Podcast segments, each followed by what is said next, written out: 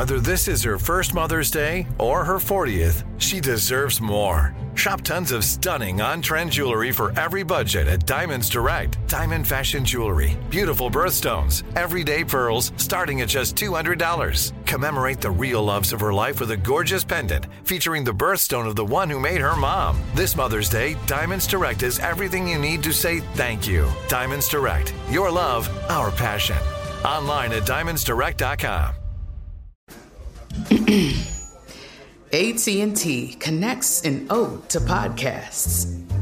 Connect the alarm. Change the podcast you stream. Connect the snooze. 10 more minutes to dream. Connect the shower. Lather up with the news. Sports talk, comedians, or movie reviews. Connect with that three hour philosophy show. Change the drive into work in traffic so slow. Connect the dishes to voices that glow. Thank you to the geniuses of spoken audio. Connect the stories. Change your perspective. Connecting changes everything. AT&T. When you think about the future, what kind of technology do you envision? Whatever the future holds, artificial intelligence will undoubtedly be at the heart of it all. Join Graham Class as he hosts season two of Technically Speaking, an Intel podcast, and hear from the minds transforming healthcare, retail, entertainment, personal computing, and more with the help of AI. Tune in every other Tuesday and explore the latest technology that's changing our world today and creating a more accessible tomorrow. Listen to Technically Speaking, an Intel podcast on the iHeartRadio app, Apple Podcasts, or wherever you get your podcasts. What does every grocery store aisle now have in common? Products that come in paper packaging. And not just the obvious ones like cereal boxes and juice cartons. From beauty products to boxed water, there are more opportunities to go papertarian than ever before. So why should you? Because paper comes from a renewable resource and can be recycled up to seven times. Simply put, it's the smart choice for the environment. And it turns out the easiest choice for you. Learn more at howlifeunfolds.com slash papertarian. Welcome to Stuff You Missed in History Class from HowStuffWorks.com.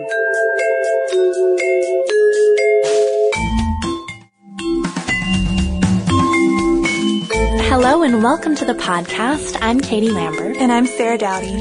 And something you may not know is that Sarah and I are actually friends in real life. And we had a class together in college with one of our very favorite professors, Dr. Hubert McAlexander. And that's where I was introduced to the poet Hart Crane. And Crane had a fascination with a certain cinema star, so much that he wrote a poem about him and once had the chance to meet him, where they partied till dawn. And if you're wondering who this man was, he is a listener favorite. We've gotten so many requests for Charlie Chaplin. Charlie Chaplin was known to us for his Little Tramp character, which PBS's American Masters described as a well-meaning man in a raggedy suit with cane, always found himself wobbling into awkward situations and miraculously wobbling away. He was also known for being a perfectionist to the point of complete control freak and possibly the greatest actor ever. So let's get to know our man. Charlie Chaplin was born Charles Spencer Chaplin in London on April 16, 1889, and his mother Hannah was an actress who was also mentally ill. Um, she had some bizarre stories about her her life pre-Chaplin. She had one about eloping with this lord and living on a South African plantation, which is how she got Charles's half brother Sidney. But whatever, you know, it's maybe true, maybe not.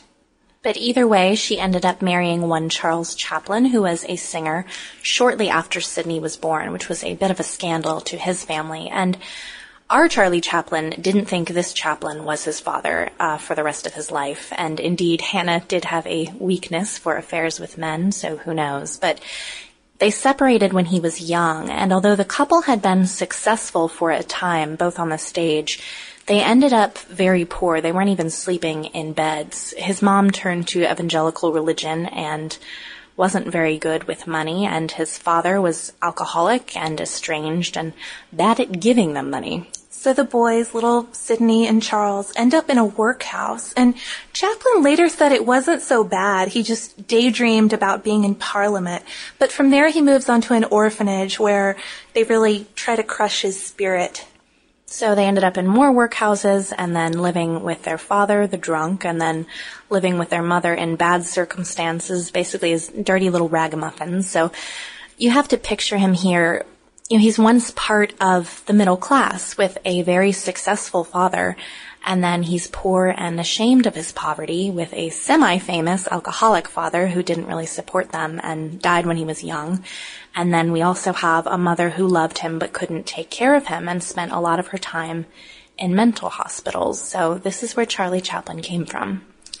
And uh, kind of like some of our vaudeville stars we mentioned earlier, these the sad kind of childhood eventually drives the kids to the stage. And young Charlie was a clog dancer with the eight Lancashire lads, which is a great way to enter show business, I think. He also learned a lot about pantomime, but his break came through his brother Sid.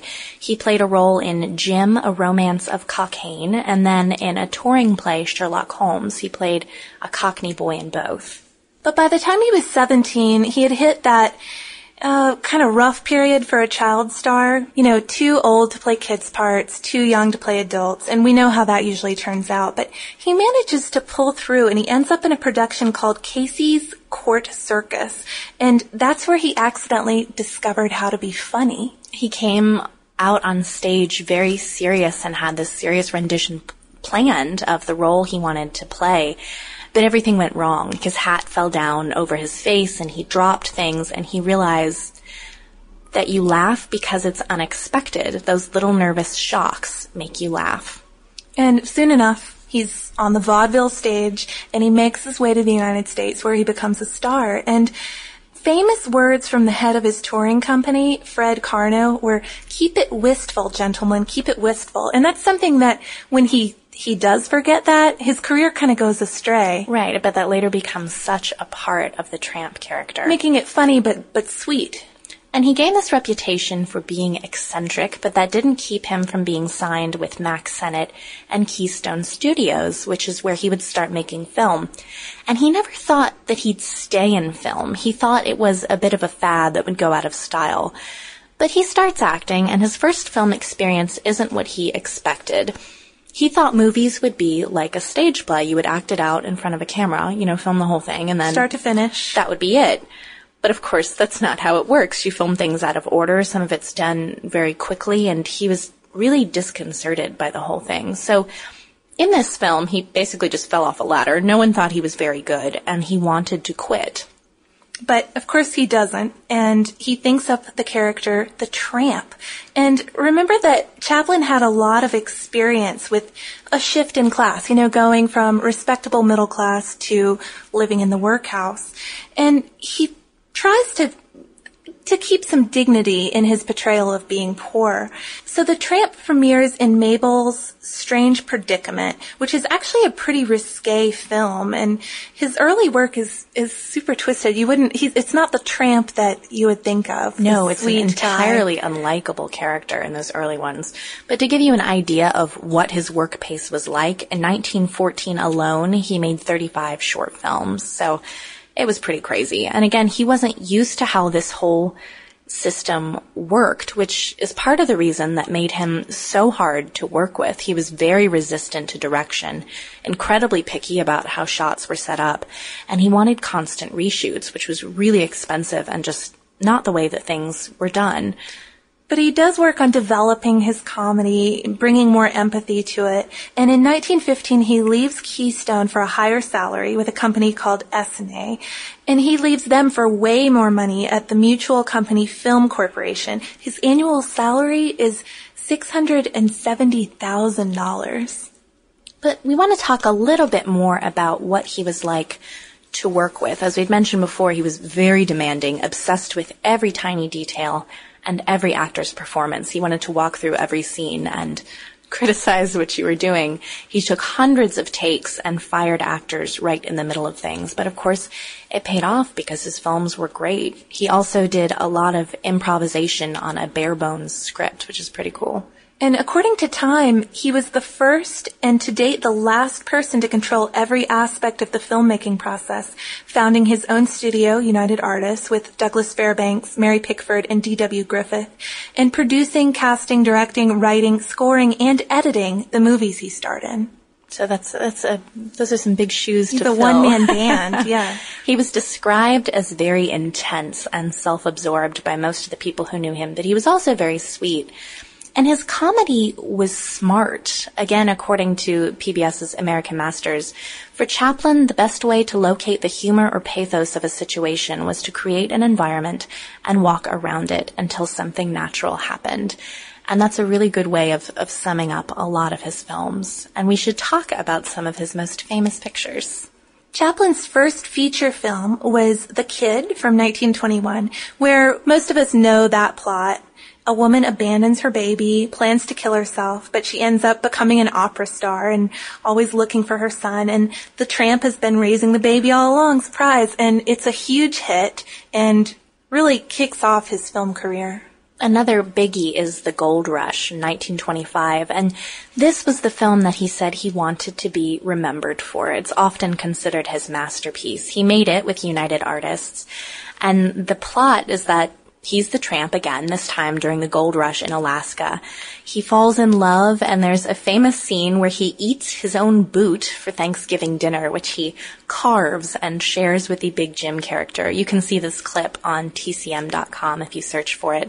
I was thinking hot ham water might be better, but yeah. nobody asked this me. This is actually the film that I watched for a third grade class project on Charlie Chaplin, which I also made a clay sculpture that my dad still has. And you discovered that the movie Chaplin was perhaps not proper yeah, viewing for probably not good for like an eight-year-old kid, but the gold rushes.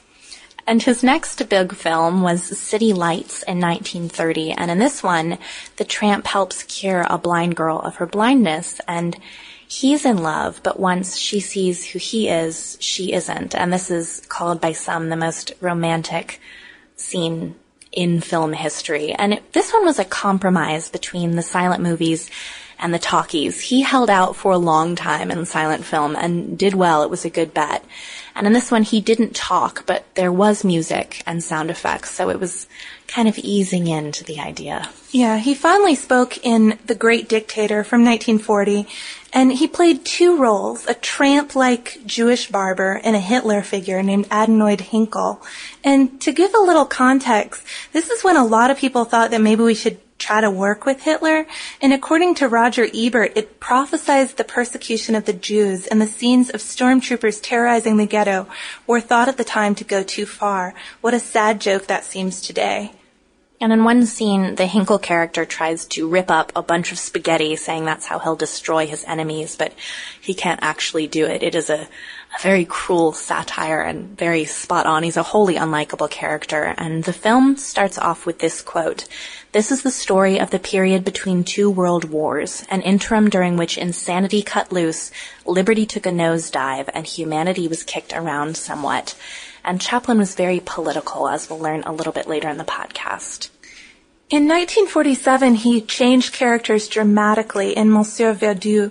He didn't play the tramp, and instead he played a serial killer, actually one who marries women and kills them for their insurance money to support his own family. So basically a, a total bluebeard. The concept was actually Orson Welles' idea and based on a real French serial killer, Henri Landru. But the film did not go over well, and around this time Chaplin was embroiled in a paternity suit and considered a communist, and there was all this controversy, and people didn't like him playing somebody who wasn't the tramp. No, my favorite contemporary review just started with Chaplin generates little sympathy. It's very dry, yeah, isn't it? it cracked me up. It, it is a very dark film. One line from Henri Verdoux in the film says, Wars, conflict, it's all business. One murder makes a villain, millions a hero. Numbers sanctify, my good fellow. So it was anti-war, and it's also known as being an anti-capitalist film. Which 1947, not a good time for that. No. And as far as his personal life goes, it was a bit messy to say the least. In 1918, he married a 16 year old, Mildred Harris. That didn't last. And in 1924, he married another teenager, Lita Grey, with whom he had a very bitter divorce. It's possible that their story inspired Lolita, according to the biographer who wrote Tramp, The Life of Charlie Chaplin, Joyce Milton, and I got uh, some very good details from her book. He has another marriage to Paulette Goddard, and she describes him as being difficult but charming, and that genius can be rather difficult to live with. And he has several affairs, including one with Pola Negri, who Katie's interested yes, in her. I really like her, and she wrote about it in Memoirs of a Star. And you might remember a mention from our William Hearst podcast about him being on the yacht with Marion Davies when there was that mysterious murder and that perhaps he was having an affair with Davies. Maybe. But he also had a paternity suit with Joan Barry, and this is so strange, but the child was proven not to actually be his, you know, according to blood evidence, but blood evidence wasn't admissible in court. So the court makes him pay, and then a second trial happens where the exact same thing goes down. You know, they find it's not his child, but he still has to pay. So paying for someone else's baby, this hurt a little bit, but the American public did not approve of this whole thing or his womanizing in general. And that's not all they didn't approve of. He had some very lefty politics and he was investigated by the House Un-American Activities Committee for being a supposed communist sympathizer for some things he said during World War II. He thought we should help the Soviet Union on a second front. And people didn't like that he hadn't seen service during World War II, or at least gone on some sort of entertainment tour like a, a lot of the stars at the time did. And J. Edgar Hoover kept a 2,000 page dossier on him and had his name down as Israel Thornstein, a Jew. Which brings us to a question that's been asked many times whether he was Jewish or not, and during his own time he wouldn't say yes or no because he said that would be playing into anti-Semite hands. But his political views were so controversial that after he went to London for one of his premieres, he wasn't allowed back into the United States. So he became a little bitter about this incident, a little disenchanted with the US, and he moved to Switzerland. But you know, it's not a terribly unhappy ending in Switzerland. He marries Oona O'Neill, who is the playwright Eugene O'Neill's daughter, when he's in his 50s and she's 18. He really does have a thing for, for teenagers. teenagers. But they're quite happy together. They live in Switzerland and they have eight children. And he does end up returning to the U.S. for an honorary Oscar. And he gets a 12 minute ovation, which is to record the longest ovation at the Oscars and he ended up being knighted by the Queen in England. But he died Christmas Day in 1977, and his body was stolen from his Swiss cemetery by thieves. It was later returned and reburied, but still, exhumation in our podcast, exhumation and dream visions. Always comes up. And to end where we started, we'll give you a quote from Hart Crane's Chaplinesque. We will sidestep and to the final smirk dally the doom of that inevitable thumb that slowly chafes its puckered index toward us, facing the dull squint with what innocence and what surprise. And that brings us to our listener mail today. This is an email from James, who was on his way to Vienna when he wrote us.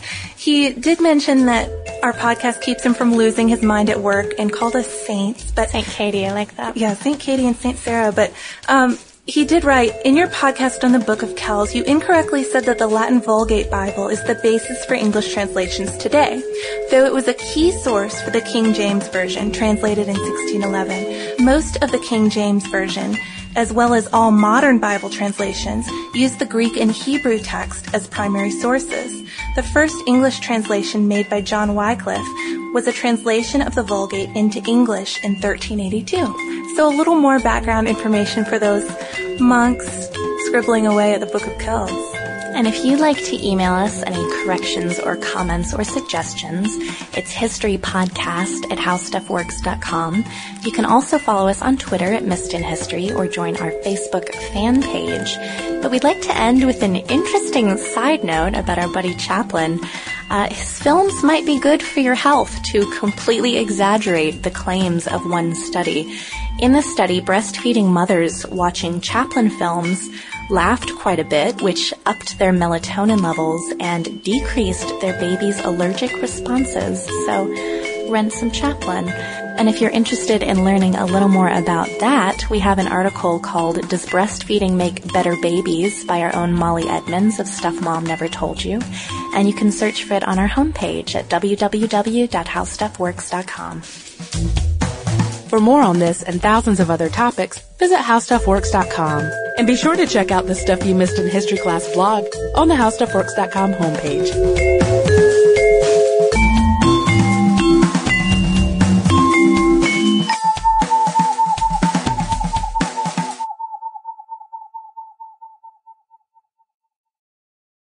Xfinity has free premium networks for everyone this month, no matter what kind of entertainment you love. Addicted to true crime? Catch killer cases and more spine-tingling shows on A&E Crime Central. Crave adventure? Explore Asian action movies on Hayya. Searching for something extreme? Check out skating, snowboarding, and more on Fuel TV Plus, the global home of action sports. And find crowd-pleasing bops on iHeartRadio's Hit Nation playlist. There's new free shows and movies to love every week. Say free this week in your Xfinity voice remote. There are some things that are too good to keep a secret. Like how your Amex Platinum card helps you have the perfect trip. I'd like to check into the Centurion Lounge. Or how it seems like you always get those hard to snag tables. Ooh, yum. And how you get the most out of select can't miss events. With access to the Centurion Lounge, Resy Priority Notified, and Amex card member benefits at select events, you'll have to share. That's the powerful backing of American Express. Terms apply. Learn more at americanexpress.com slash with Amex. This is Amy Brown from Four Things with Amy Brown. Today, healthier is happening at CVS Health in more ways than you've ever seen. It's wellness destinations for seniors, including select locations with Oak Street Health and CVS Pharmacy. It's doctors, nurses, pharmacists, and everyone in between offering quality care and support virtually, in person, and on the phone. It's in home evaluations through Signify Health and meeting mental health needs through Aetna. And those are just a few of the ways that healthier is happening. To see more, visit cvshealth.com slash healthier happens together. CVS Pharmacy, Oak Street Health, CVS Specialty, Signify Health, and Aetna are part of CVS Health. Eligibility and services vary by location and individual. Xumo Play is your destination for endless entertainment. With a diverse lineup of 350 plus live channels, movies, and full TV series, you'll easily find something to watch right away. And the best part? It's all free. Love music? Get lost in the 90s with iHeart 90s, dance away with hip hop beats, and more on the iHeartRadio music channels. No logins, no signups, no accounts, no hassle. So what are you waiting for? Start streaming at play.xumo.com or download from the app and Google Play stores today. All you can stream with Xumo Play.